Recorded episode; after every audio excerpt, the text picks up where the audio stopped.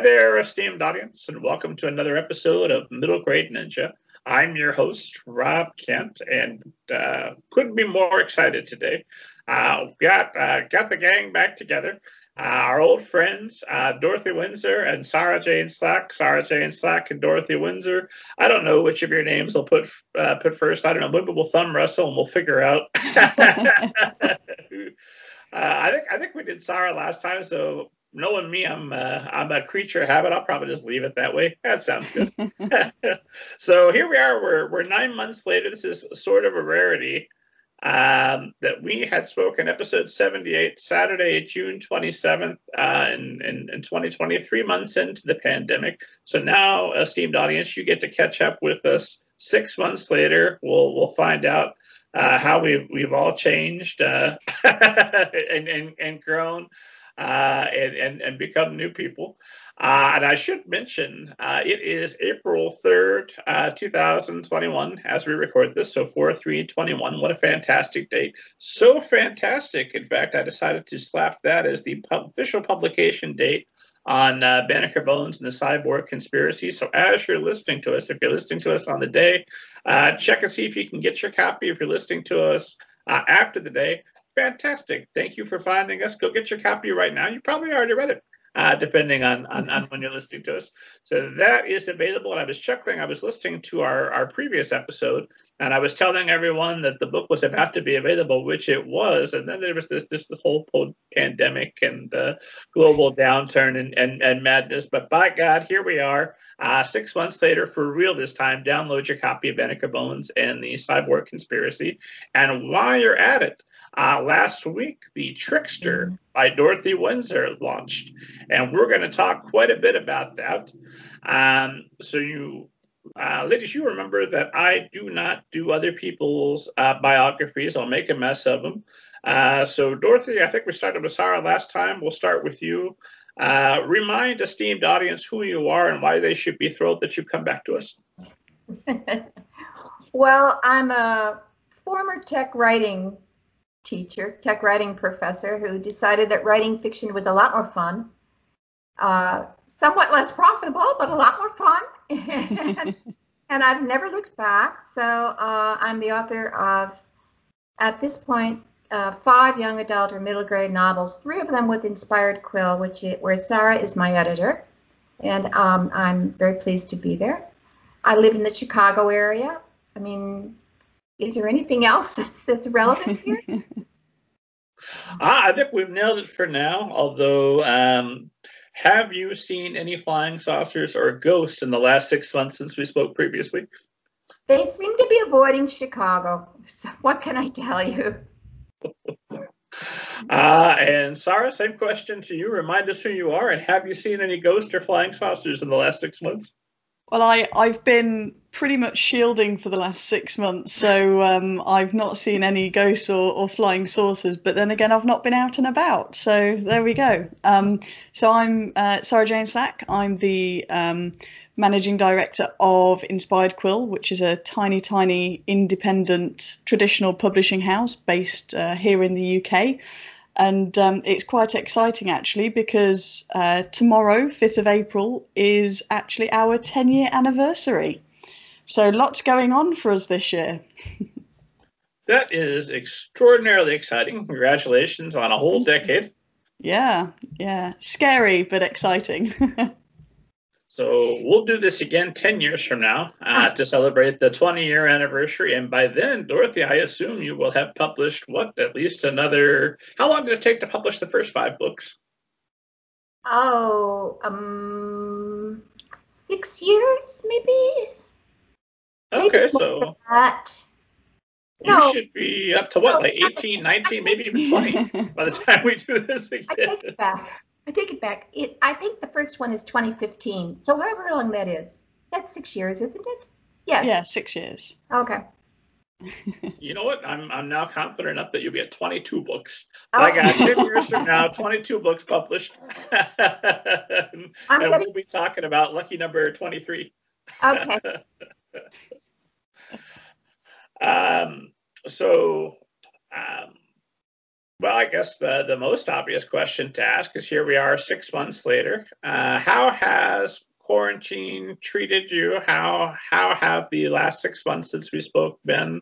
I'm assuming that you're not living in a Mad Max type apocalypse, but then uh, that's not what I'm seeing on the screen behind you. But outside the house, who, who knows what could be going on? Uh, Sara, I'll start with you this time. Um, yeah, it, has been quite an eventful uh, few months actually. So you know, moving moving in the middle of a a pandemic, and also um, we'll be moving again in in a few months' time. Um, things still going quite uh, at pace, shall we say, with Inspired quills. So uh, it, at one point we were trying to publish between six and nine books a year. We've scaled that back slightly to five. Um, but that's now sort of locked in, if you like. So we've we've managed to keep up with with our schedule. We've honoured all publication dates instead of having to to push any back.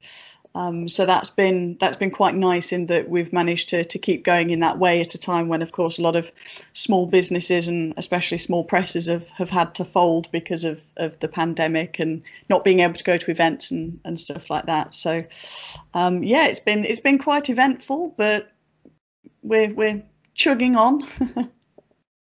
You're celebrating the the 10 year anniversary. We're about to get to the 20. So it sounds like it's all mostly going swell for you, which is going to be by sharp contrast. I assume everything is miserable in, in, in Dorothy's neck of the woods. I I hope not. well, um, things are looking up in my neck of the woods. For one thing, I'm vaccinated. I managed to score. That's huge. The good news is I'm vaccinated. The bad news is it's because because I fit into an age category that came out vaccinated, you know, so that part wasn't so rosy. But um, I and and I'm feeling at uh, this, the pandemic. I found it very very hard to concentrate during the pandemic. Um, I felt distracted all the time, and so you would think that because there was all this time I had when I was we were locked down that I would have written like more, but no, there were long stretches where I couldn't write at all. I just, I couldn't even read. I was just very, very distracted. And now that seems to be clearing up. Thank goodness. So I feel, you know, I'm starting to work again. And I just, I really, really am relieved because, you know, you, you're never sure that it's going to come back. But, um, so I just, you know, I'm lucky. I'm vaccinated. Uh, no one, everyone I know is well doing fine. So, so you know, I feel fortunate. Good. Well, now that you've got that vaccination, that's guaranteed. We're going to be talking about book number 23. uh, really, maybe 24 or 25, just a couple extra out of gratitude. I 100% uh, relate. It has my, my mind has been mushy many a days uh, since we last spoke, and, and, and just days where I guess what I'm doing today is watching the news and objective uh, horror and, and, and checking Twitter on a regular basis. Yeah. But I'm with you. We've just uh, opened up uh, vaccinations here locally, so Mrs. Kent and I will soon be getting ours. Uh, and I, I'm half joking, but not really. And when I think that four years ago, I've just enjoyed Zack Snyder's The Justice League. And four years ago, things were so bad in our country that the Super Friends made a terrible movie and it broke my heart. And I said, All my life I've dreamed of the Super Friends. And here we are, four years later, about to get vaccinated, and the Super Friends are good again. Like, oh my God, it, it is going to be okay. We're, we're going to be all right. it's a metaphor. it is. The, the hopefulness of the Zack Snyder's Justice League uh, inspires hopefulness within my overall life. If uh, if Superman and Batman can get through this, by my God, we'll we'll all be fine. um, so we've got a new book. Uh, let's start there, and then I've got all kinds of questions for you um, about uh, reading, writing, and all, all, all, all, things good. But by God, let's talk about the Trickster uh, beta that just launched here March 27th. Uh, and so, just like we did before, Dorothy, I'll have you tell us about the, the trickster, and then Sara, I'll have you edit her response and tell us the better version of, of what the book's about. okay, I'm gonna hold this up. Can you see that? That yep. is yep, nice and full screen. It's so pretty. The cover is so pretty. Okay. Um, The Trickster is the story of two young people who are in a city that I pictured as being like New Orleans at Mardi Gras time. Okay, only of course it's not, it's in a sort of quasi medieval setting. Um, the, the point of view alternates between Dilly and Fitch. So a girl and a boy alternate the point of view.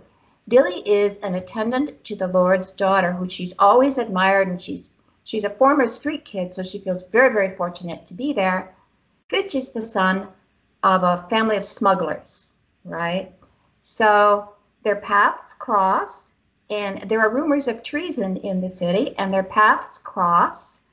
And it turns out that because she has this knowledge, inside knowledge of the Lord's house, and he has this knowledge of the smugglers, they can put together information that no one else has. So they could make a big difference. But to do it, that she would have to betray this mistress that she greatly admires and who has taken her off the streets, and he would have to betray his family. Okay, so that's what it's about. So basically, it's about the push and pull of families, families that we are born into and families that we make, and you know how we we need their love and support, but they can make demands on us that um, uh, I don't know, cripple is the wrong word, but um, sort of smother what our own instincts say is the right thing to do. Sara, what do you think? Page one rewrite, or maybe just a little polishing? I I think that's that's a perfect summation, to be honest. And it has a dog in it. So dog. What what else do you want? What else do you want from a book? Tig. a beautiful dog on the cover. There's a dog in the book um, that uh, is at one point I think you said he's enchanted by the presence of sausage. It's yeah. a line that's been uh, recurring to me. I, I, don't know why. Once in a while, a little you know, just a little little little earworm will break off from a book. I'm like, what would it be like to be enchanted by sausage? That sounds like a good day. Um, so what's uh, what's with all the dogs? Um, well, this book, Dilly appears in a different book to the Wind Reader, where she's one of three street kids. She's a secondary character. And at that point, I gave her the dog, Tuck is his name, because I thought, well, I like dogs. She like they need a guard up. They need a guard dog, a Tuck. So I, and because she was a minor character, it wasn't an issue. Then in this book, she's the major character. She, and so when, what that means is that Tuck appears on many, many, many pages, right? So, and it's really hard to remember that Tuck is supposed to be there. It's like trying to remember that your character has a bruise or a limp or is carrying something. I took to writing at the top of every page, I would write dog, you know, so that I would remember to say, Tuck scratched his ear or something like that. And, so um, eventually I decided it was boring to have to deal with that. And I figured if I was bored, the readers would be bored.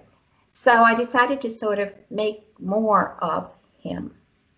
So what I'm going to say now is a little bit of a spoiler, but it's good. Uh, that the um, the people in this area have what they call small gods, who are you know there's the big big big god, but there are these small gods that are like everyday little household gods.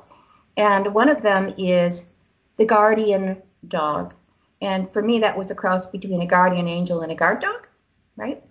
And at this time, during this festival here, during this like carnival, the small gods walk among them. And I decided Tuck was a guardian dog, and I didn't say it in the book until the last chapter. I just sort of implied it, and then I, so then that was fun then I had this secret that I knew as I was writing, and it was much more fun to write about Tuck. I recommend giving your characters secrets. Putting secrets in the book that only you know, it, it makes it so much easier to plow through 300 pages of draft. You know, um, it's just, it was a lot of fun to write Tuck that way.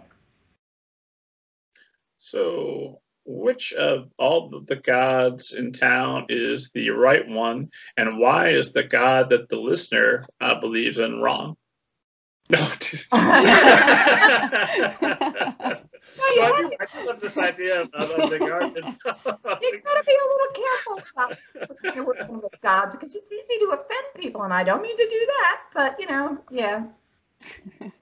What? Uh, how does that change things? Knowing that the dog. I mean, are there supernatural powers that that are possessed and are just being kept completely one hundred percent secret? Um, I don't know that Tuck is particularly supernatural. Do you think so? Can you think of anything, Sara? Um, I don't think so. No, it's it's quite nice the way. After read it, obviously, I've I've read the book a few times now, so you know, getting to the end and then going, oh, okay, I'm going to reread these bits now to see if you've dropped any hints. And what you were saying, Dorothy, about it's fun to have that secret, which is foreshadowed, but it it doesn't make the book lose anything, regardless of how the reader has read it. Yeah. Which is always nice because, you know, sometimes, especially with, you know, uh, books and TV shows, there's this twist at the end and then you almost feel betrayed and it's like, actually, I'm not going to go back and read it because everything is a lie and it just came out of nowhere and it's ridiculous. Whereas, you know, with with the way that, that Dorothy's written it, it's it's it kind of ties things up nicely instead of just completely destroying all the you know hopes and dreams you had for this cute animal previously. yeah, I'm very attached to Tuck. I'm very attached I, to Tuck. Yes, me too. And I wanted to warrant say, Dear reader, you can trust me. I am not a monster. I did not kill the dog. that is just what a monster would say. There's there's no way to trust that. so you can trust me. I can hear that, uh, Sara, you've been betrayed by authors before, and I know I have as well. I've, I've, I've had at least one book I can vividly remember, like, nope, that is a betrayal. There's nothing that set that twist up, but I checked it across the room and I haven't read anything by that person since. Mm. it's so disappointing. It's almost as though, you know, oh, I need to shock people, or, and it, it's just for me, and I don't know whether I'm slightly jaded after so many years in editorial now, but it, it for me it comes across as quite lazy when it literally comes out of nowhere and there's no kind of foreshadowing at all. It's kind of oh, okay fine. I'm thinking about a certain book at the moment where the, the character turned into a half elf and i put the book down mid book which i never do and didn't buy the third one in the series. So yeah. Although i'm biased against elves anyway but apart from that Well, now we definitely need to, to delve into your uh, prejudice for elves. What, what, what, what have elves done to you? Yeah. It was, it was just, it, so I, you know, the, the whole Lord of the Rings films came out when, when I was at school and everyone just wanted to be an elf with all the role play games and stuff. And I just got sick of them. to be honest, overpowered, overpowered. Usually so, yeah, anyway. Sorry, esteemed listeners, if you're a fan of Legolas. you know, Sara, you know I used to write Lord of the Rings fanfic. I'm being very careful with what I say, Dorothy. well,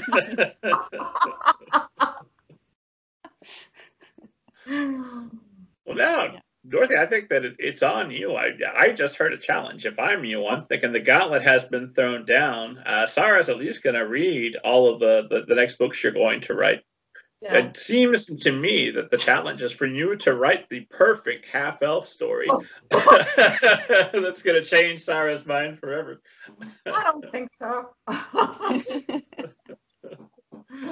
but they could also be a dog. I'm a, I'm open to a half elf dog. that would actually be amazing. I did want to know. I, I wanted to. Well, I, I, want to follow up uh, and ask more about this uh, series, especially since you're you're, you're writing uh, not sequels, but but uh, an interrelated series. Mm-hmm. But I want to talk briefly about the cover real fast while we're talking about dogs, because you've got that beautiful. Uh, yeah, hold hold that up again so everybody on YouTube can see. Um, and you've got the, the the the dog right there on the cover. So of all all the things that could go on the cover with a massive um, look like this. Um, why why the dog? Why is that the best choice? And Sara, I'll throw that one over to you since the, my next questions are going to be like, what inspired you to write this book? And you won't be able to answer that one. But the cover, I assume you had quite a lot of, of, of input on. And let's also talk about how does how, how does that cover process work between you? Go on. So that's quite interesting. So, as Dorothy mentioned, we've now published three books in in the the Tales of Rinland um, uh, series, although you can read the books uh, independently. And with the others, there's always been uh, an item on the front cover and a picture of the main character on the back cover. So Dorothy will be able to show you a picture of Dilly just there. Um, so effectively, we wanted something this time that you know one of the the items from um, from from the book, of course, and one thing that came came up was this uh, brooch that uh, one of the, the sea captains wears, which you can see on the cover, Tuck has between his paws. And we kind of just wanted a way to to show the, the size of it rather than it just sort of being a brooch and you can't really gauge what it is. Um, and then we thought, well, we've got to put Tuck on there somewhere. We just have to. Like that's that's just a thing that needs to happen. And of course, on on a back cover you're a little bit limited because obviously you need the blurb and the barcode and, and that sort of thing and, and you can't make it too fussy so we thought well what if we had tuck on the cover not necessarily the, the full dog but the the paws and the the muzzle um, and yeah it kind of came from we wanted it to have the same feeling as as the previous two books without being overpowering would you say that's that's what yeah. we went for dorothy yes yes um, this one was Sara's idea. Uh, often she asks me for ideas first, but this one she sent me a pic that brooch, the picture of that brooch that she had found, and I thought, oh, that is gorgeous. It is so pretty. The the thing, the you know, this boat between Tuck's paws, and of course Tuck has to be on the cover. It's a dog. has to be on the cover. So yes, uh, th that was uh, um, this one was Sara's idea. Um, and Dilly on the back, that one we did talk about quite a bit. What did she look like? And I'm not very good at picturing my characters. Um, I don't uh, describe them a lot, and I don't care, to be perfectly truthful, unless their appearance is relevant in some way to the story. I mostly don't care um, because it's what's inside them. When you when you're writing, you're inside that character and that's what I'm trying to experience. So, so I had to think because she kept asking me these questions. I knew Dilly was a redhead, and I describe her as having honey-colored skin. Um, I don't know. So that's what kind of where we landed with that one. That is incredibly thoughtful and insightful. So let me follow that up with a really shallow question. Um, what do you see when you're writing about the character if you're not spending a lot of time thinking about their physical description do you have any i mean i'm assuming you have something in your mind that you're mm-hmm. seeing i'm seeing what's going on around them what they're experiencing um, so in dilly's case she um, you know maybe she's walking down the docks and there are ships along one side along one side and there's like bars and things on the other um, i you know, I'm seeing maybe Tuck is running ahead of her. That's what I'm seeing as I write. Now she's in first person. So particularly when I'm writing in first person, I do that. Now Fitch is in third person and I, the boy section, and I still, I still see what's around him because I try to stay pretty deep in his head, even though it's in third. Try. Hmm.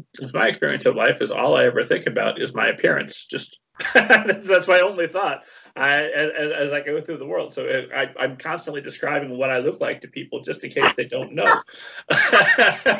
you look in the mirror to do it. I'm assuming you've noticed I'm incredibly handsome. We'll, we'll, move on, but not for long. I'm going to bring it up again. well, Sara, let uh, let me let me keep with covers. Obviously, a dog on a cover inspired would be uh, there. There are um, um, few things you could put on a cover as appealing, I think, as a, as a dog. But when you are um, preparing to set a cover for any particular book, how does that conversation go? Do you usually have an idea from the moment you buy the book, and how early in the process do you start thinking about what that cover is going to be? So we we start the process quite early on, um, and we've we've done that um, because we're trying to get the books ready to go at least one month before publication date. So previously we used to be very close to the wire, sort of, you know, sending it off to, to the printers sort of two days before it's it's due to be um, actually published, which is just you don't get any sleep when you do things that close to the wire. So we've we've tried to bring the the um, how early everything gets sorted uh, forward. So effectively, what happens first of all is you know I I read the book, I make notes, and and then the author starts to to work through those notes, and at the same time.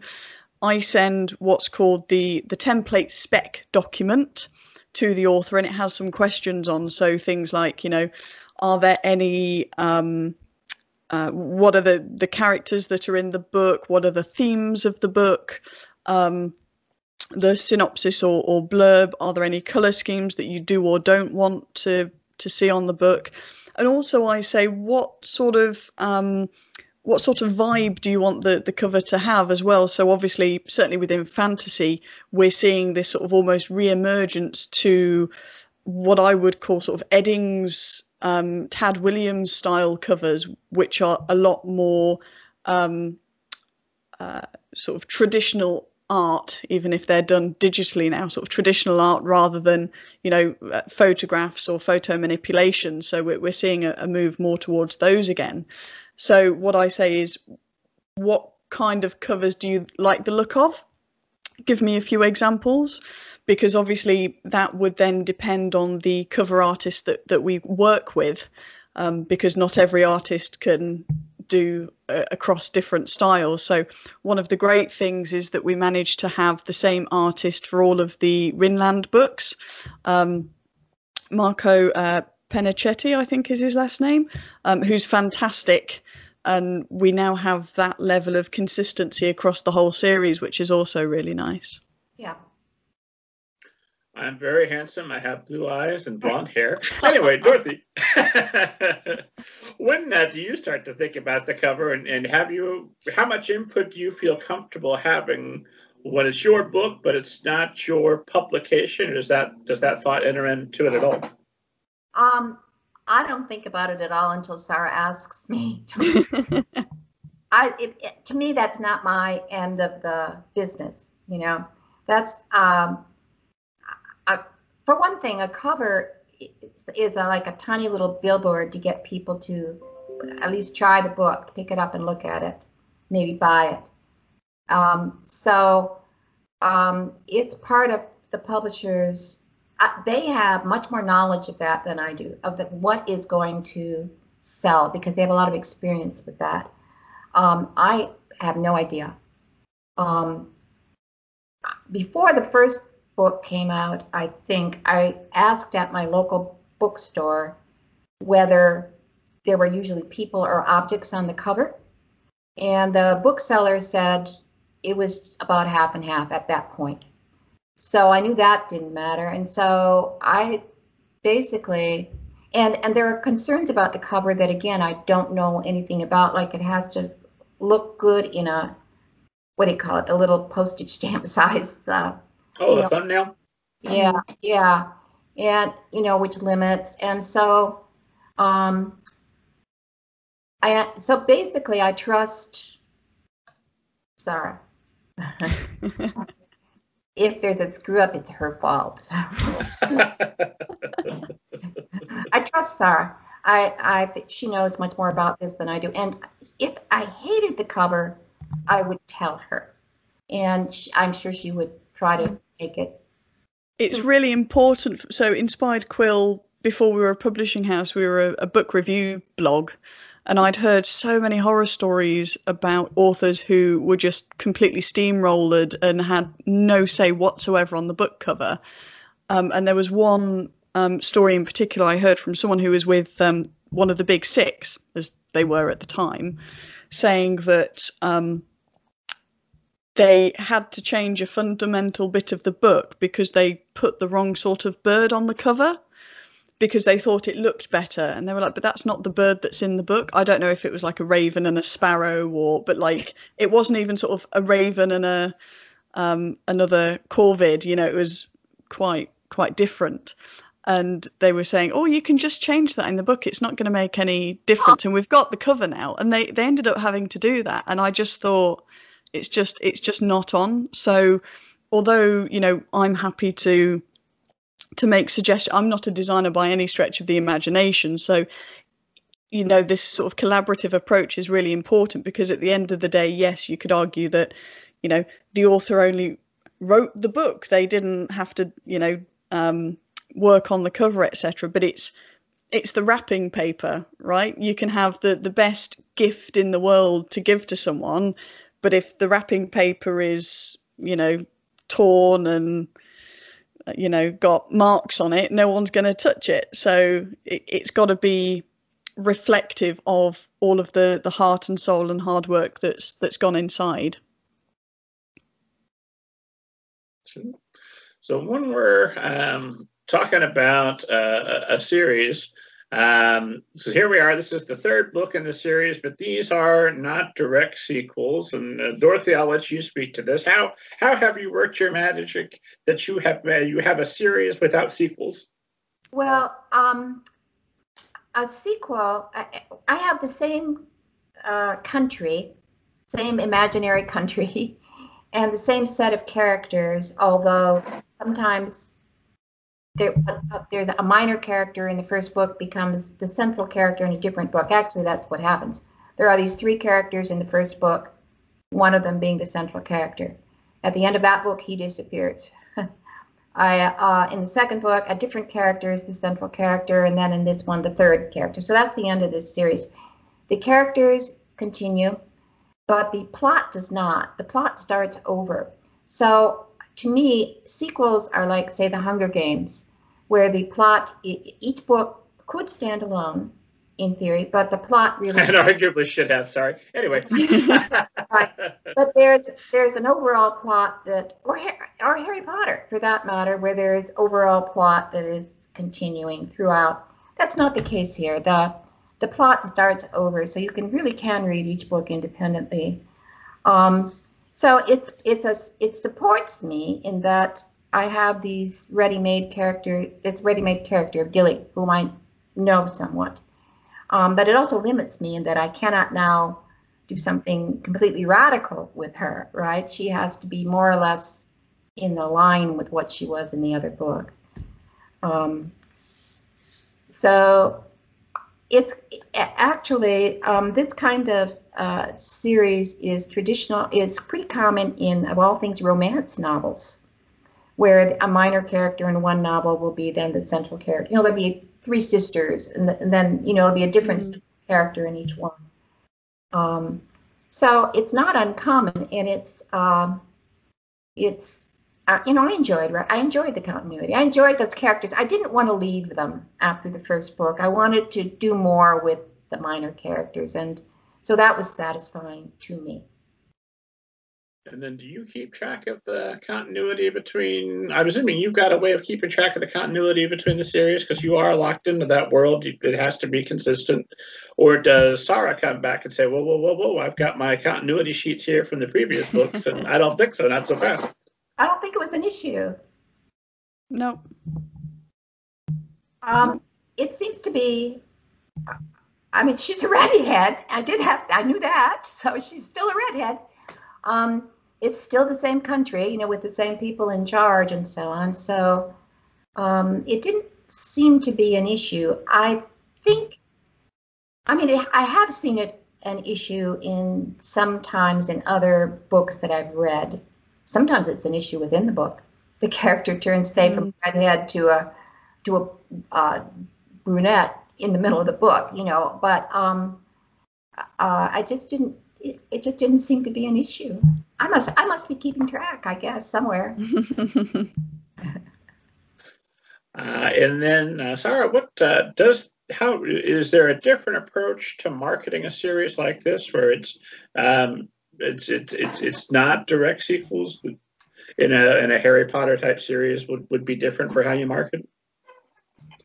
I think it gives you a little bit more flexibility, and it's almost like you have the best of both worlds because if you enjoyed the the world that Dorothy has created in book one or book two, then it's likely that you'll like book three but you don't have to like you don't have to have read book one or two to understand book three. And i do feel that we've all done it you know where we've picked up a book. I remember one of the first series i got into was um, the dragon riders of pern by anne mccaffrey which is like five million books long.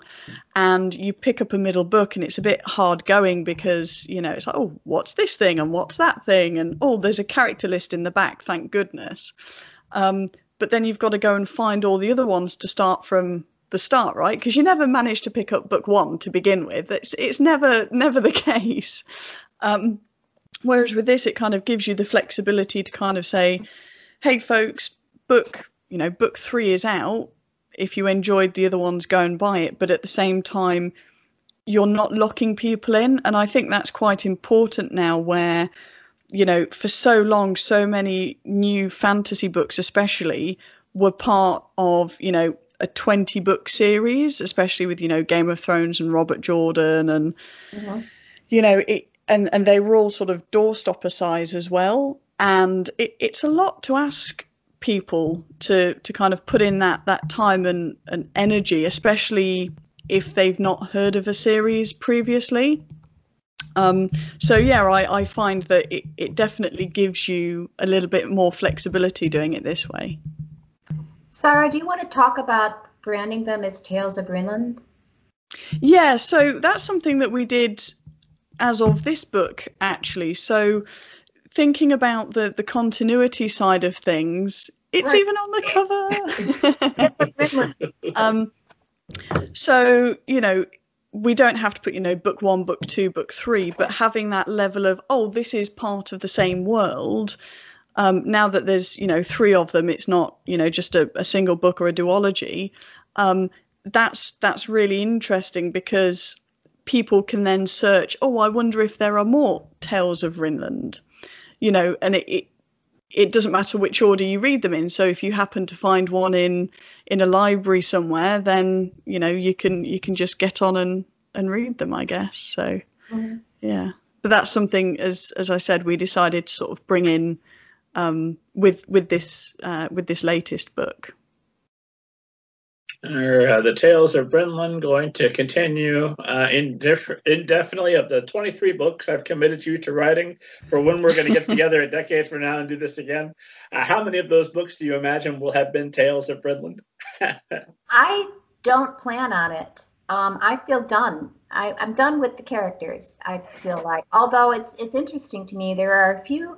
You know, occasionally you look. I look at a review of the second or this third book. The third, even this one especially, a couple, you know, there are some early reviews because uh, Inspired Quill sent out advanced reader copies, and so that their reviews starting to sort of trickle in, and someone will say, "Well, it's open ending. I hope there's a sequel." And I'm thinking, what are you talking about? Well, you know, it's plenty done. It's done. I have suggestions, Dorothy. If you ever get oh, bored, I have suggestions. I, have got at least three new books for you to work on. And with these characters? Not necessarily the characters, but some some of the other minor characters that you could do more with. You want me to write from the duck's point of view? Yes, pretty much. Yeah, yeah. I think you need to spend time exploring the half elf realms of Rinland. would, would there be a temptation when you when you have a series like this that's already established that this is the Dorothy Winsor uh, brand and, and God bless Inspired Quill because they're going to continue to give us tales of Rinland. Uh, why not start with uh, here's a brand new character you haven't met before, but he'll occasionally he or she will occasionally bump into uh, other characters from the series and go on and take some place that's new. So it's like a new book for you, but it's still repping the label, yeah. That's plausible that is possible. For instance, at the end of this book, the characters sail away, right? And they're going to a place called the Dolian Islands, maybe. So I could um, I could write a book set in the Dolian Islands and have the central character there just see these two young people down on the docks, for instance. Um, I'm just penciling this in for publication in. Uh... the esteemed audience just heard a promise. That's definitely going to happen. That's, that's possible.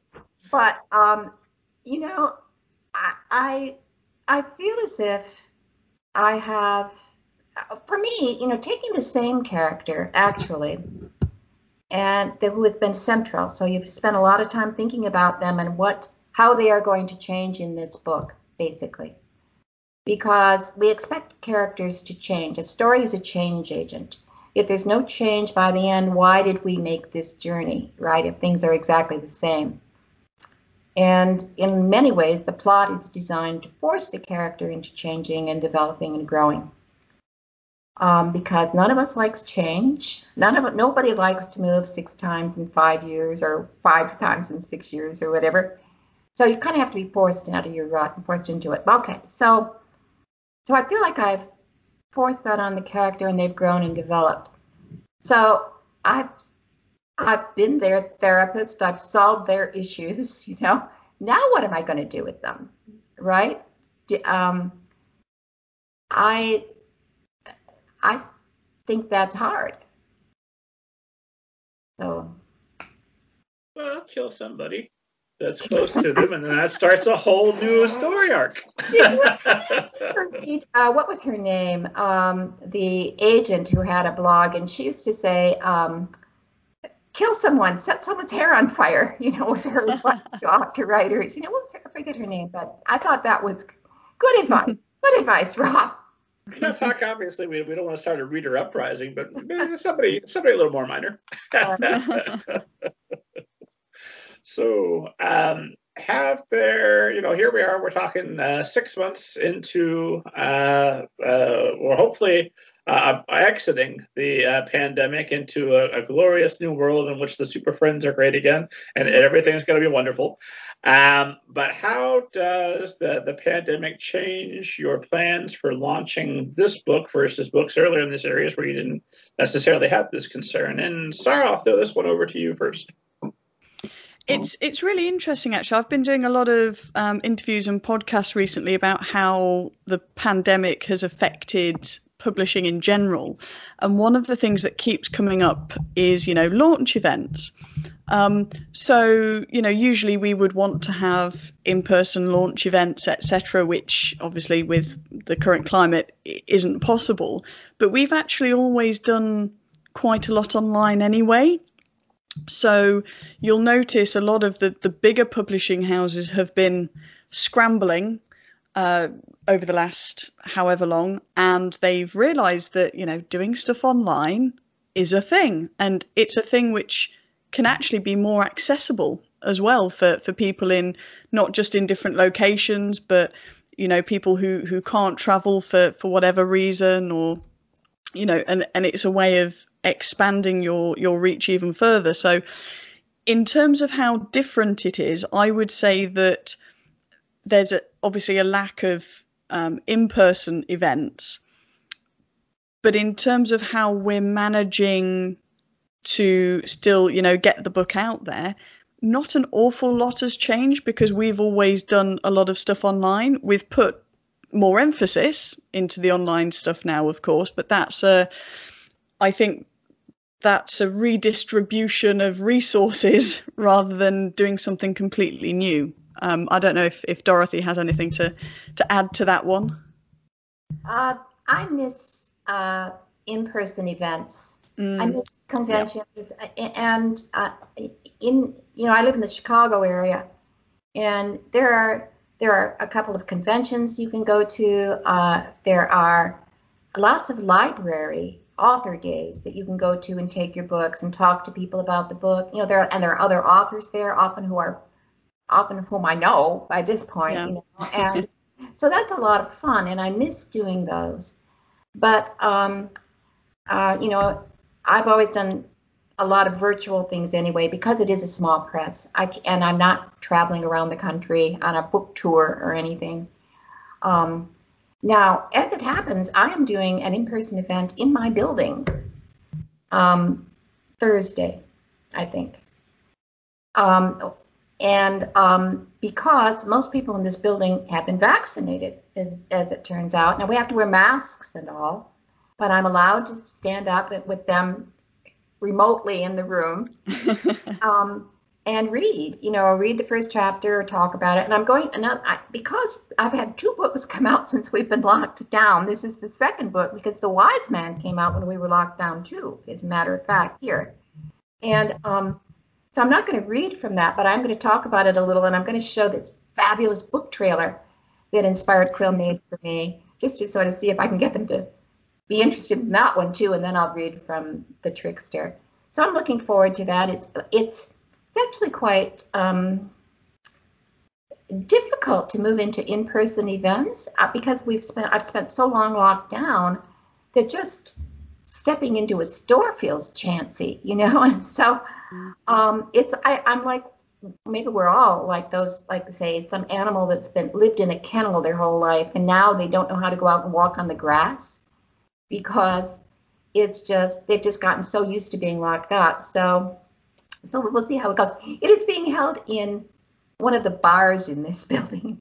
So that should help. How many bars are in the building that you live in? One of the bars. Which one has the most gin? I think that's the, the real question. They're they're pretty well supplied as far as I you you have the money, they have the gin. I think the pandemic has changed the definition of what is a well-supplied bar. yes, wine o'clock is coming pretty early some days. but uh, now I, I, I, do wonder, and, and, I'm with you. I think uh, some things aren't coming back. Like I think I've, I've done my last handshake. Uh, I think I think I think that's behind me uh, going forward. Um, but uh, I do wonder uh, now that you, you've done uh, some of these virtual events. Obviously, you, you had the, the, the middle grade ninja boost uh, that came last time, which is why you've returned to us and, and done some other events as well. Um, uh, not to make us all uh, self conscious, but I, it does occur to me once in a while that some of the listeners to this program haven't been born yet. Uh, in other words, we can go and we can do uh, in-person uh, events, and we are, will make hopefully an incredible experience for everybody that's in that room. But a virtual um, a virtual promotion continues to promote forever, long after uh, I've forgotten the idiotic thing that I said on podcast episode I don't know number four. Uh, somebody will tweet at me like, "Well, you idiot! What did you? What were you thinking?" There's a long tail there's a long tail, just like there is to ebooks. You know, mm-hmm. it used to be before. I realize I'm talking prehistoric now, but before there were many ebooks, you know, a book had its day on the bookshelves in the in at Barnes and Noble or wherever, and um, then after some period that was quite short, a month or something, it was gone, and it would be very hard to find it after that. And now, you know, with ebooks, as you say, they're there some of your readers, Rob, have not been born yet. So, yeah. Um, well, I wonder sometimes just in when we're going back into the world and trying to figure out what's going to be prioritized and what's not, how important were those uh, in person? Well, but, but we know how important they were. How important will that be in the strategy going forward, uh, Sara, for uh, Dorothy, who's going to write 23 more books, plus all the mm-hmm. other authors that you're going to be working with? So I love this question because I think there's definitely two sides of it. There's the the side of it from the perspective of we're a tiny press, so we don't get preferential treatment from the big stores because we can't afford to give them 70% off the list price to stock the book. Um, there was a bit of a hoo ha with one of the big chains over here who effectively charged the publisher for putting books on the shelves. And of course, bigger publishers can do that because it's a loss leader, right? You see 50 of the same book on on the a, a table in a big store and you think, oh, maybe I should buy a copy then if it's that popular. Um, so obviously we aren't able to do that. So one side of it is making sure that the books we do have get airtime, not just when they're published, but the back catalogue as well. So you know, we go to events. We do quite a lot of you know fantasy, sci-fi events, um, that sort of thing, and we take books that you know we published you know ten years ago, um, and and we give them prominence, and and it's great. And the other side of it is as a tiny small press, and I'm a, a volunteer managing director, so I do this um, for the love of it. Um, I find them really energizing. So I do as many events as possible because I love talking to people, and it, it's usually how people find us again and again. And you get those sort of super fans, not just for an author, but for the press itself. So events, in person events, will always be incredibly important to us. I think going forward, we will need to be a little bit more cautious in terms of the events we choose to attend. But apart from that, they're, they're definitely going to still be a massive part of Inspired Quill because we're very um, we're very community focused as well. So we enjoy going to the little events that no one else wants to go to, right? Because we want to support the the local, you know, council or area or you know library or community centre or whatever. And and you know we're happy to, to put in the work to to do that sort of thing. So yeah for us it's it's going to be really really important going forward. Um, and to be honest you you never really um, make any money going to events when you consider the profit margins on the books and how many books you need to sell and a table is 50 pounds a day. Um, but we don't do it for that. We do it to make those you know connections and, and to get the visibility out. What uh, what kind of connections are, are ideal to make in an event like that? Sorry? What uh, what kind of uh, connections are ideal to to be made at an event like that? Um, that's a that's a great question. So I think a lot of it is to do with um, the the other publishers and authors you meet. Definitely, one of the things that's amazing about the publishing industry, certainly in terms of indie presses, is how much we support each other. So it's not sort of a, a cutthroat industry because you know a, a, person doesn't buy a book because it's from you know um, a, a, certain publisher, let's say, they buy it because they they like the book, right? So there's no point in being cutthroat in in this industry, which is wonderful. The other thing is, you know, we meet a lot of reviewers at these events, and let's be honest, if you're going to a sci-fi fantasy event, you're usually quite a super fan, mm-hmm. which means that, you know, hey, if if you're really into I don't know, uh, Star Trek, you might like this book that we have, or if you like something darker, you might like this book, and it's it's those kinds of repeat connections as well. So we went to Worldcon in London in 2012, and we had a book out called uh, Legacy, which is um, uh, anthropomorphic fantasy, so um, the Tales of Redwall style, but with magic. Um, and we went to Worldcon again in 2019 in August in Dublin that time. And someone who had read that book in 2012 was like, I recognize that book. It's the second one out? I'll buy that one. And mm-hmm. this was, you know, seven years later. So people remember and they're like, oh, I definitely spoke to you last time because we talked about this and you really helped me with that thing and you were really nice and I spoke to your authors about that. So yeah, it's um it's really interesting. That is an experience that's a little bit more difficult to cultivate on a Zoom call. exactly, exactly. And it's just that, you know, being able to go over and chat to someone and then leave and it, it's a lot difficult to to do that even if you have sort of drop-in sessions on you know Google Meet for example it's it's not the same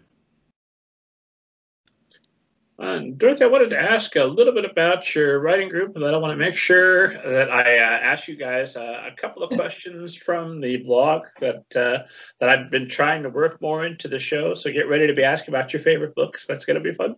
Um, but I did want to ask about the is it the Barrington Writers Workshop because you've got a lovely blog post at the top of your blog, or was as of the recording. Hopefully, still will be close uh, as of as, as of the day um, about working with your critique group and, and getting the most out of that. And how does that differ from Sara, who I notice uh, is thanks specifically for helping you to change the ending uh, of, the trickster? Right. um, Sara asked me to do a post for Inspired Quills blog about getting the most from your writing workshop. And after I sent her that one and it was it was ready to go, I thought, you know, here's I also learned a lot by just critiquing other people's work during the workshop. And so I said, I wrote, you know, getting the most part two, and I linked to the Inspired Quill blog and and then mine. The Barrington Writers Workshop has been around for quite a while, and it, uh, at least ten years, and it's um, it, it used to meet in the library, which happens to be right next door to my building. All right, which is how I found it because we moved here maybe two and a half years ago, and uh, and I've always belonged to a writing workshop. I really value the support, and uh, this is a really this is a really good group.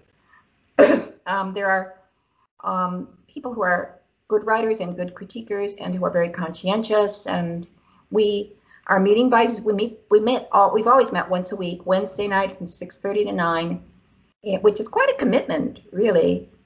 And uh, now we've been meeting by Zoom, so um, it uh, it's um, I don't know how people how writers survive without a writers group. Um, I, this particular group, as I say, we're mostly critiquing one another's work.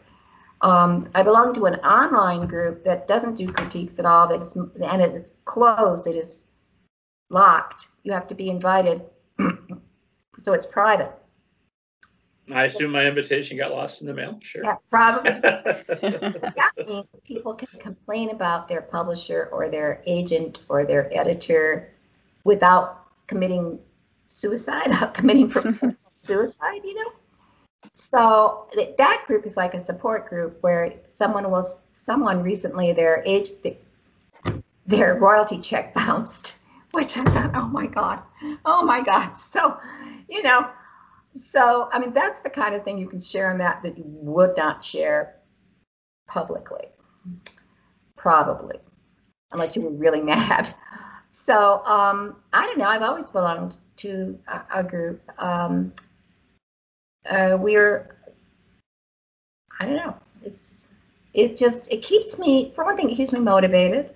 It, uh, um, it, it keeps me on track to know that these people all know I'm writing, and so I'm not going to take two months off in the middle of a book, probably, you know. Um, so it's very, it's good. And um, curious because I've, I've, I've seen a, a number of people melting down on social media over the uh, past years, but one of one of the added bonuses, I guess, of uh, the, the pandemic is that we've gotten to see when people are really at their at their stressed out where that character is and, and yeah. sometimes that's a, it's incredible like oh my gosh you have all that to deal with and look what you're also doing and, yeah. and other times not not so much so uh, thinking about, especially over the last uh, year, I know of a, a, number of editors or agents who I've, who I've seen saying things publicly. Like, I would have never thought, but here here we are. Uh, that interesting. Um, why is it a good idea if you're walking away from a publisher, you're never going to see them again? Obviously, that's not a problem for you because you're going to write 23 more books uh, with Sara. But and and before you found Inspired Quill. Um, why is it important to keep those interactions that don't go so pleasant out of your social media feed and, and putting them where just anyone can read them. Are you asking me? Uh, yeah, but ask you and then I'll, I'll ask Sara also. Okay. Uh, you never want to burn a bridge, right? You need them much more than they need you, probably. Um, the only reason you would complain publicly would be to warn another other writers away from, say, an agent who is dishonest or something like that. But, and even then, you'd be careful because it's too easy to get a reputation for being difficult to work with. And you never know who's going to be friends in the industry. Um, you know, some agent that you dump on maybe friends with an editor who now looks at your not submission, you know. So um, it's just not a good idea to and usually, when people do say things in public, it's because they're so angry or worked up that they have not stepped back and thought about it first, right? So you need to do that. Well, Sara, uh, thoughts, and also, what do you think when you see authors uh, publicly uh, saying things that maybe they shouldn't? I I think yeah, th- there's definitely two sides to every story, right? So I'm um, I'm a massive advocate for if anyone in the industry has been dishonest, if royalty checks are late with no reason, there's always mitigating, potentially mitigating circumstances, but you need to be honest and transparent. And you know you've got to know what you're getting yourself in for. Um, there's also a, a, big problem within the industry still of um, you know things like transphobia and racism and, and stuff like that and to be honest i'm happy to see people called out regardless of of who they are because you know I, i'm in a very privileged position in that i'm a publisher right? So i don't have that same level of um you know oh i don't want people to think that we're bad to work that i'm bad to work with as an author might have. Um, however, I will always say to authors who want to work with us, you know, if you have a problem with your publisher saying things like Black Lives Matter or trans rights are human rights or, you know, stuff like that, then we're not the publisher for you. Obviously, from our perspective, there are plenty of other people who are a good fit and who we can work with. Um, and it's important because the industry has always had a transparency problem and still has a transparency problem. You know, we saw that last year with the publishing paid me hashtag, which was terrifying and a real eye opener. Um, the the challenge that I have sometimes is when people who are slightly outside of the industry make comment, sweeping comments about the industry, and say how bad different things are um, and and part of that is you know trying to leave your ego at, at, the door and well inspired quill doesn't do things like that and we'd never consider saying this or doing that or we've been working towards better accessibility and how dare they say that publishing is is like this. But at the same time i get it i understand because you know who's going to know about this little tiny independent press in the UK who's doing this one thing that they're ranting about that day. You know, it's one of the big things I've seen at the moment, for example, is um, book reviewers wanting to be paid to to review books. Um, and I think that's, you know, it's definitely a, a two-sided coin, right? Because you see everyone else in every other industry getting paid to do product placements well, why can't, you know, we spend hours writing blog posts and doing booktube videos and all of that, and we don't get paid for it. It's, well, they're not paying you to promote their book in the way that you necessarily think they are, but that's a wider industry challenge, I think. So even if I saw a book blogger, you know, complaining about, oh, you know, put so much effort in and publishers suck because of X, Y, Z, I wouldn't necessarily not work with them. I'd just make sure that expectations are set very early on. Um, but I might not be completely representative of the industry because I'm quite gung ho in, in, in a lot of places, and I, I recognise that the publishing industry has a long, long way to go. So, Sara, do you check uh, authors' social media before you sign them, or ever, for that matter? Yeah, I do. I do. Yeah, some some of our authors are, are louder on social media about certain things than than others but from as far as i'm concerned as long as that ethos fits with inspired quill which all of the authors do then you know i'm i'm more than happy to you know I, i'm not going to turn around and say dorothy stop tweeting about the presidency you know? Um I, that that's not something that i'm i'm going to turn around and say. Now if if we had an author that that turned around and you know um, said something transphobic, then we'd have to have a discussion, and and we would absolutely because that's not you know that's not the kind of space that I want to cultivate as as a publisher. Mm-hmm. Um, in terms of when authors submit work to us, yeah, I'll I'll I'll check just to make sure that the ethos is aligned. But whether you've got twenty thousand followers or two hundred followers, that's not a, a big deal for me because that's something that that we can work on. So, you know, the the sort of size and shape of of an author's online presence, as long as the author's willing to work at it, it, it's not something that, that we really take on board. I do wonder, and something that's uh, I, have been wondering for a while, um, partly because the one, one, one effect of the last four years of uh, a president I refuse to make the show about uh, is not his behavior, but the behavior of so many people that have followed. Mm-hmm. Like, oh, if this terrible person hadn't come along and said these bad things, I wouldn't have known 73 million of my fellow uh, Americans apparently are on board, and that's just fine with them. Mm-hmm how often does it happen? And I know the Orson Scott Card exists, so I know that this can happen. That an author sends you a manuscript that you fall in love with. My God, this is this is incredible. Uh, and then you go to their social media, and it's all, all lives matter. And uh, mm. here's my link to Tucker Carlson that I watch faithfully every night. whatever else. Do, do you know what, Rob? We've never had that, and I think that's because certainly over the last few years, we've, as Inspired Quill, we have been more open with the sort of ethos that, that we want to cultivate. So, you know, one of our pinned tweets for, for a long time was, you know, um, consuming media is a political act, Black Lives Matter, trans lives are, are human rights, um, you know, um, and and three or four more more things like that. So I think if people have done their homework, and we only want people who do their homework, right?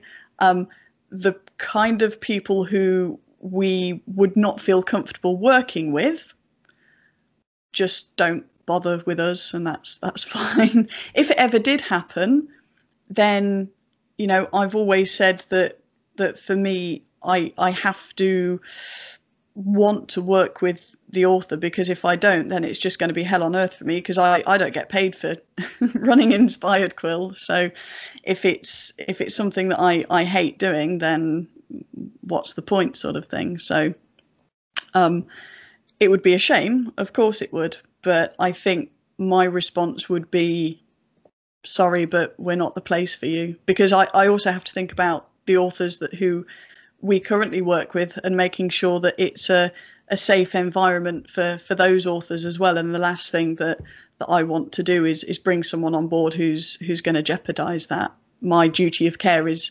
is to to the authors that that we have. Dorothy, I want to bring you in on this as well because this is something that I've I've been struggling with, and every esteemed audience knows that half the show is me just finding out the stuff that I want to know, and I hope some of it's interesting to them as well. um, but with social media, one of my New Year's resolutions this year was to just drop politics out completely. Because when I when I saw the election result, I, I live in uh, Indiana, which went bright red in the first hour of vote counting on election day, and I saw that. I thought, well, I guess they didn't read my angry tweets. I, I wrote a very thoughtful Facebook post on, on on better ways to think, and apparently it missed them. Uh, and so I've pulled way back, uh, not because uh, I don't believe in speaking out politically. If there's, if you're having a protest, something effective, let me get in on that. Let me let me come with you and, and be a part of that. But as far as social media goes, I've come to think that well, you know what? If I could just get more people reading and practicing empathy, hopefully some of this other trouble will will sort itself out once once you know maybe you're going to continue to be a bad person for the next five years but you started reading you're thinking you're thinking about how other people feel 10 years from now. Let's see who you are. Yeah. Um, so i pulled way back. I don't but at the same time, I know that um, Inspired Quill has their diversity pledge. This is important to you. You are outspoken on these issues, and Dorothy, I've seen you be relatively outspoken on on uh, social media as well. Usually because I liked and retweeted it. Um, how political are you being, and how political should authors be? Is there anything to, regardless of, of which side of the uh, of the you know, I which side of the aisle. One side is barely competent and one side is terrible. I hate the way this thing is framed. Um, but how how useful is it to be outspoken politically and, and how do you try to manage that with your social media? Dorothy, you first and then Sara back to you. I don't know how useful it is to other people. It's useful to me. makes me feel better to rant a little. Um, I used to, when I first started using social media, I kept my politics completely out of it because I was afraid I would offend people, potential readers. And finally, I decided to own my politics. That that was, um, and that that felt important to me. eh, given the times we live in. Um, I, I, as I say, I don't know how useful it is, and I try not to um, film. I, I want there to be other things too. You know, I want to sound like a person with a wider life than I probably have at the moment. But um, you know, and I try not to be mean usually about what I say because uh, people do have legitimate differences, and um, and some illegitimate ones, you know. And I sometimes wonder how my politics, whether or not it comes through in what I write. You know, it seems to me I'm consistent. There, what I write is consistent. I don't talk about real life politics, but I talk. I, I frequently write about who should rule the kingdom, right? Who is a just ruler? Who is uh, cruel? Who is uh, selfish? I frequently write about those things.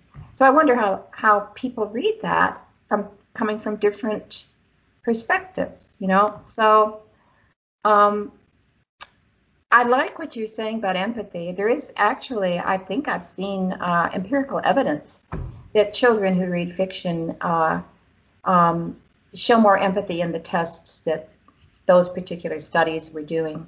So I think you're right about that. I don't see how you could not be right, but uh, so I like that, and you know maybe I'll think about that. in the, I think I'm going to write I'm posting less about politics now, just because things are calmer. So that is a nice thing. Politics are calmer. The super friends are good again. My God, 2021 so far, pretty good year. Right. Sara, what uh, what advice do you have in the same vein of, of authors managing their social media, and how what responsibility do you feel to your social media? Mm. I think Dorothy hit the nail on the head slightly when when she was saying don't be mean. So for me the you know everything is political right? You know people say oh you know don't make this political. It's kind of well it is because that's just the world we live in. You know everything is is polit- consuming media is a political act. Publishing is a, a political act.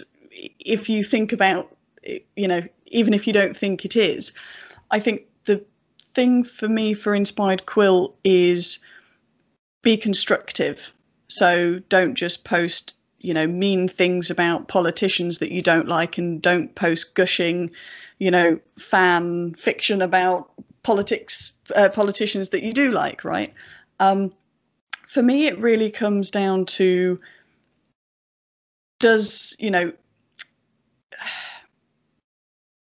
there are human rights issues that not everyone will agree on. And for me, they seem to be so obvious. Like, you know, Black Lives Matter, for example. Oh, don't politicize this. Well, first of all, it is incredibly political, and, you know, people who think that that's not a thing, it, for me, quite short sighted. But, um, you know, it, it's to do with um, yeah, sort of the, the human rights side of things, whether you know you're you're left wing or right wing or centrist or or whatever, um, you know that's something outside of what I would publish with Inspired Quill. So, you know, we we kind of keep political parties out of it when when we're posting things. Um, you know, and, and it's more to do with the outcome of, of policies, um, you know, protests, that that sort of thing. And and as I say, it's usually to do with human rights, and everyone should should have the right to to live in in a dignified way, effectively. Um, so there are there are lines in the sand that that I would sort of not go past when posting with Inspired Quill, even though I'm I think that personally I'm slightly more radical than um, than Inspired Quill would be posting. Mm-hmm. Um, but I, I think that's an important distinction to make, and I would say for for authors, you know, regardless of, of what side of, of the line you are, um, make sure that what you're posting is more constructive than just sort of name calling. Fair enough. Um, well, fortunately, our, our politics are calm and will never rear their ugly head again. I think that's behind us now. Woo! well, I see I'm watching our time and I see that we're almost uh, about where we were last time. I, I promised that this would be a, a shorter episode, and, and, and so it will, because my, my, my dream, my goal for esteemed audience uh, is that they can listen to this episode and episode 78 plus the one we're recording 10 years from now, and that all three have uh, uh, brand new content in them. Uh, so I'd like to ask two uh, near impossible questions to answer, uh, and then we'll we'll call it a day. Uh, the first of which, uh, and this will not represent your most favorite books because that's impossible. It's cruel, particularly for you, Sara. How many angry emails do you want to get that you didn't pick my book? but assuming that all books from Inspired Quill are off the table, any author you've worked with can't can't be part of the answer what would you say are three of your most favorite books? Not necessarily the most favorite, but three very much toward the top. Do you want to go first, Dorothy? sure. Um, my favorites change all the time, but there would always be a Jane Austen book in there. Um, you know, one of them changing over time.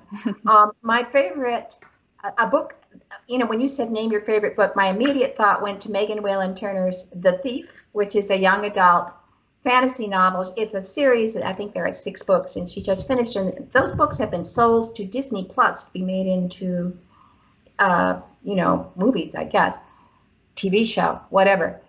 And um, I just really admire uh, The Thief, the first book in that series. It's in first person and I don't want to spoil it for anybody, but it it just um, I just really enjoy it. And so a third one, what would it be? Um, boy, I don't know. It changes all the time. Um, what have I read lately that I really like? I don't know. Because sometimes what I've read lately is just picking from what I've read lately is not a good idea. I would say, you know, there have been some good books in there. I particularly, but you know, you have to stand the test of time in my bookshelf to be one of my favorite books. Um, I don't know. Sorry, you, you, you talk for a while, Sara. I'll, I'll talk. Um, so I think one of them has to be Jane Eyre. Um, oh. is is one of my favorites, and yeah, like like Dorothy says, it, it it changes quite often. I remember one of the first books I ever read was um, by Jack London. It was White Fang. Well, it was technically Call of the Wild and White Fang that they'd sort of stuck into one book. So for the longest time, I thought the book was called Call of the Wild, White Fang. Um, so better so title, honestly. yeah, right. Um, and then definitely something by probably the most influential book in my life was. Um, or short story rather was the smallest dragon boy by anne mccaffrey because that started me on the the path I'm on now effectively I can I can trace back pretty much my entire literary life to that short story which is pretty cool um, so yeah there you go Jane Eyre um, Call of the Wild White Fang and uh, The Smallest Dragon Boy by Anne McCaffrey Dorothy, I assume you realize your third book is Banneker Bones and the Cyborg Conspiracy, available today, esteemed audience. Exactly. what was I thinking? It was, yeah. I like your shirt, Rob. I really like your Thank shirt. You very much. like your merch for those of you listening instead of watching, I'm repping a, as as usual a Banneker Bones, just shameless. I have Banneker Bones clothing. I make sure I wear it on the show. It also makes things easy ahead of a podcast. Like, what will I wear? The same thing I always wear. I've got a collection of book shirts. It's going to be one of those. One less decision I have to make. So, no real real answer. What uh, what did you come up with for a third favorite? Oh, I just glanced at my bookshelves and settled on Rachel Caine's Prince of Shadows, which is a retelling. I, I know these are all odd choices except for Jane Austen. Um, it's a retelling of Romeo and Juliet from the point of view of Benvolio, and it's it's very entertaining. Uh, Rachel Caine uh, just died a few months ago, so tribute to her, Rachel Caine's uh, uh Prince of Shadows. Ah, and then my final impossible question, and then we'll we'll call it a, a day. But I got to say, I feel like we nailed it. I don't know if we if we beat episode seventy eight, but we have definitely been as good, maybe, maybe a little bit better. uh, second time around, maybe I, I, feel like maybe we've elevated this just a, a, a, bit higher. So thank you both again for for making the time and, and for being so generous with it here. Thank um, you. My uh, final question for you is if you could have lunch with any author and or publishing professional, so I'll, I'll allow an editor or an agent if you prefer, but any any author or publishing professional, living or dead, uh, that you're not currently working with and could have lunch with now, so you don't have to feel obligated to pick each other, uh, or me. Uh, you met me, uh, but someone you you haven't you haven't um, had lunch with before that you'd like to have lunch with. Who would that be, and what do you think that how where would you go and what would you talk about? Uh, who wants to go first? Oh God. oh. Sorry, that sounds like you better go first. oh wow. Unless um, that was your choice. Uh, God, a popular author. um, that's a really. You weren't kidding when you said it was impossible. It was, yeah. Um. Um. I don't. Maybe. Maybe someone. Um. Although, would you would you call them a, a, an author if it was oral tradition. So, so you know, the, the, the first person who came up with Beowulf.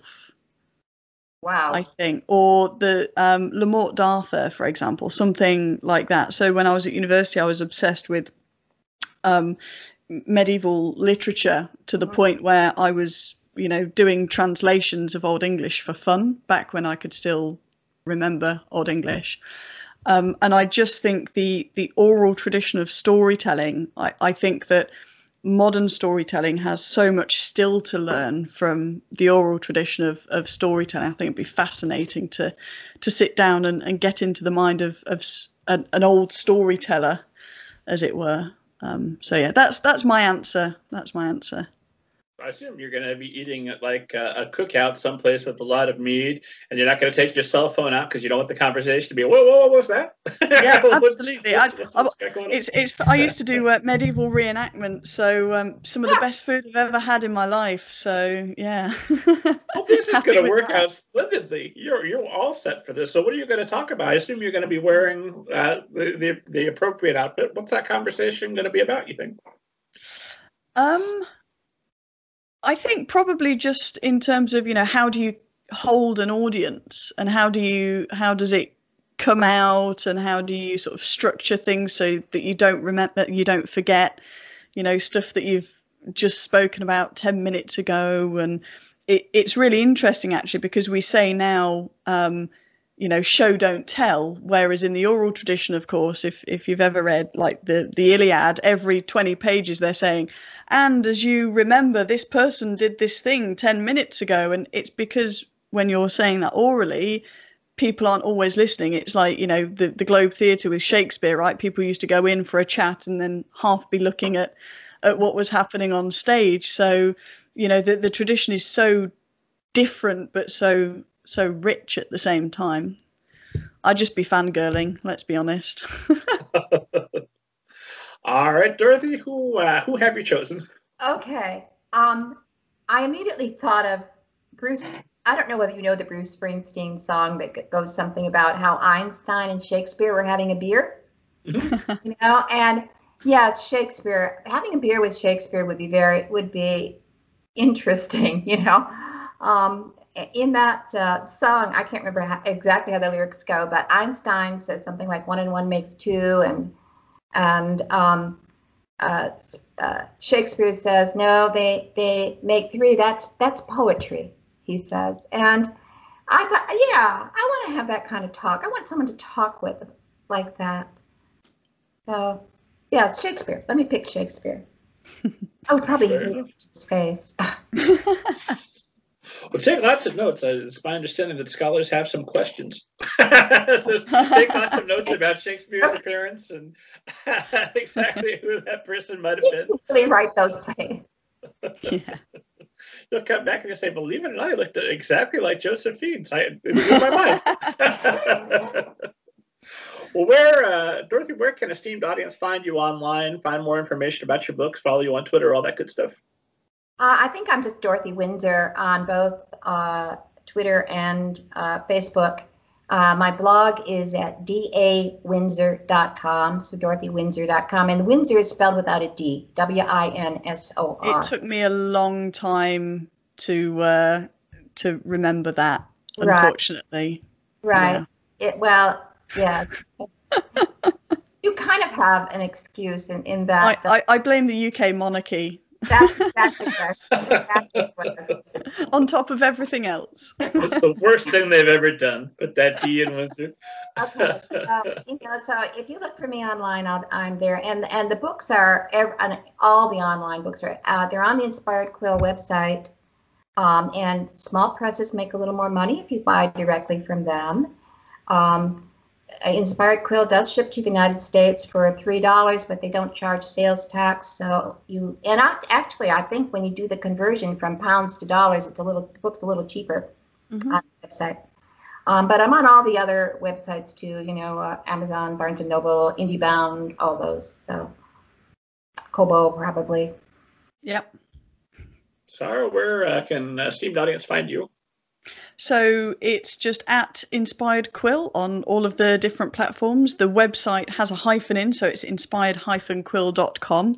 And as Dorothy mentioned, you can buy the paperback and both types of ebooks direct from the IQ website. And for uh, this year, 2021, for every 10 books that we sell through the website of any type, we will donate a copy to a local charity um, so you can read and do good at the same time. Well, if you're reading, you're always doing good, but this will be extra good. Extra good. Yeah. Uh, as always, esteemed audience, you know the deal. Uh, the deal. Head to middlegradeninja.com. You're going to see episode 78, as well as thousands of interviews with other editors, authors, literary agents, publishing professionals, all the world's best people. Uh, get your copy of Banneker Bones and the Cyborg Conspiracy. If you haven't uh, read the first or second of the Banneker Bones series, I got you covered. You can download Banneker Bones and the Giant Robot uh, Bees as an ebook for free right now while you're listening to me. Start your day off right. Uh, and as always, God willing, I'm alive. I'll see you next week.